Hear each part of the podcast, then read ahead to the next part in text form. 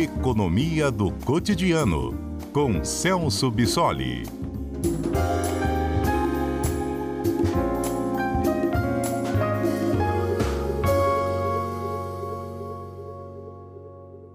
Professor Celso, boa tarde, tudo bem?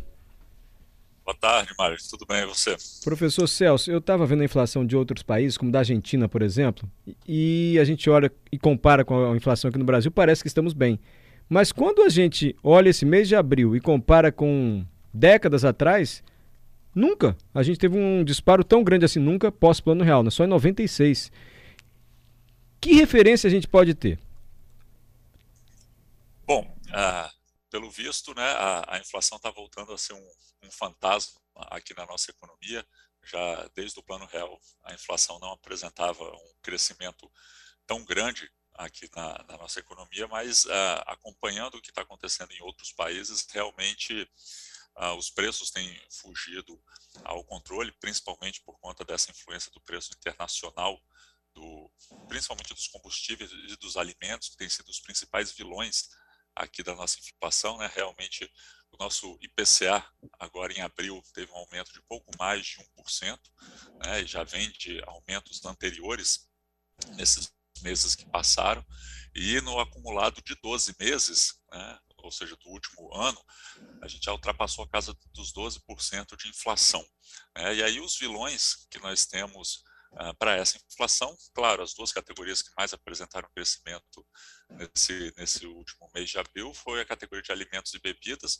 Né? A gente está observando essa oferta mais escassa de commodities por causa da guerra da Ucrânia, e isso obviamente tem atingido o Brasil, mas também vários outros países que são consumidores desses produtos, então o reflexo nos alimentos é bastante direto, né? todos, tanto o consumo direto desses produtos quanto daqueles produtos que são derivados desses, desses produtos, principalmente trigo e soja. Né? E claro também que o nosso outro grande vilão da, da inflação é a categoria de transportes, e aí a gente está falando especificamente do aumento que a gente está vendo dos combustíveis, né? tanto a gasolina quanto o etanol, o óleo diesel e até mesmo o, o gás veicular apresentaram aumentos, esses aumentos têm sido consecutivos, né? e o impacto é direto, não só naqueles que consomem uh, diretamente os combustíveis né, para transporte, mas todo o restante do, da nossa estrutura produtiva, que depende desses combustíveis para garantir a produção e também para garantir a distribuição desses produtos para os vários mercados consumidores que nós temos no país. Então, o impacto é direto não só Uh, no combustível em si, mas em todos os outros produtos da economia, e é por isso que a gente está observando esse aumento mais expressivo nessas duas categorias, alimentos e transportes. Professor, mas as causas da inflação então são externas? Porque a gente vê aumento na taxa de juros tentando conter a inflação. Há uma expectativa que a partir do próximo mês, de fato, a inflação recue um pouquinho. Mas as causas são todas externas ou tem algo internamente aqui que poderia ter sido feito para evitar esse, essa inflação? Bom, uh, o impacto maior tem sido externo. Né? Uh, por conta da nossa. Isso acontece com todos os demais países, né? nenhum país tem uma economia totalmente fechada, ou seja, nenhum país é autossuficiente na produção de todos esses produtos, então, invariavelmente, a gente depende do comércio exterior e por isso que é, o impacto tem sido majoritariamente causado por, por, esses fatores externos à nossa economia.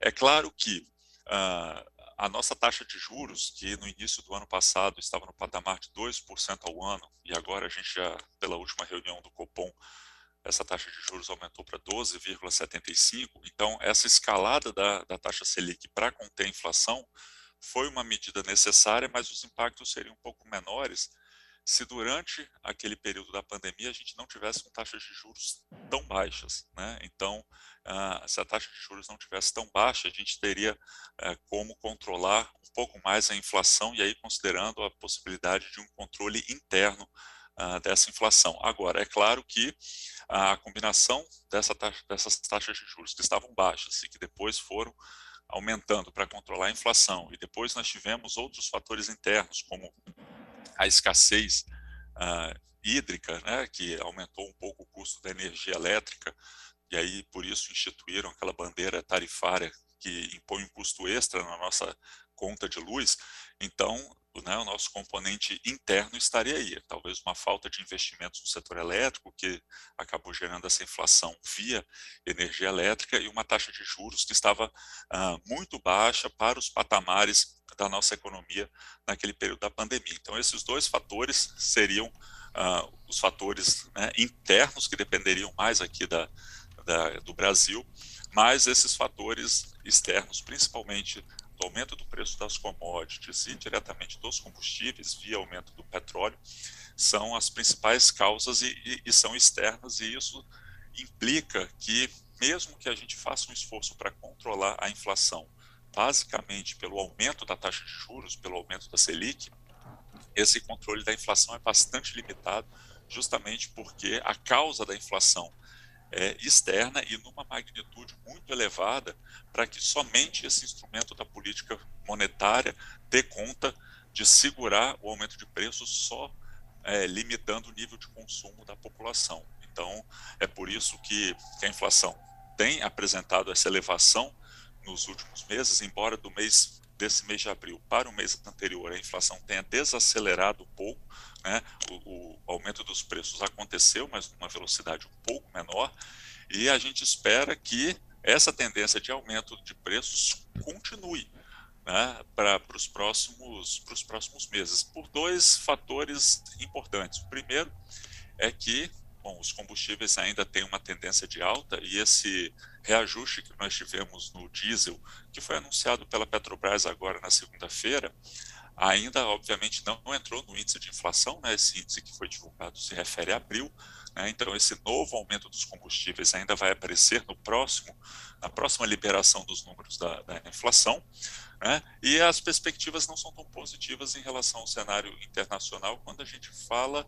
do preço das commodities, porque a gente ainda está observando os efeitos causados por essa política de Covid zero na China, né? a China está fazendo um lockdown uh, em algumas de suas cidades, isso tem uh, complicado um pouco algumas cadeias de distribuição, uh, contêineres estão se acumulando em alguns portos, então isso tem um impacto direto nas commodities, e claro, a gente ainda não sabe por quanto tempo vai prolongar essa guerra da Ucrânia e aquelas sanções econômicas que estão sendo impostas à Rússia.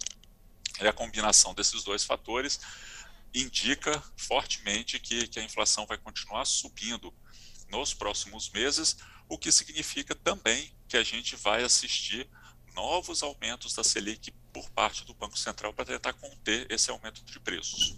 Perfeito. Muito obrigado, professor Celso Bissoli. Até a próxima quarta-feira. Professor Celso é doutor em economia e nos ajuda a entender o noticiário econômico e o nosso bolso também às quartas-feiras. Obrigado, professor Celso. Obrigado, Mário, e até quarta.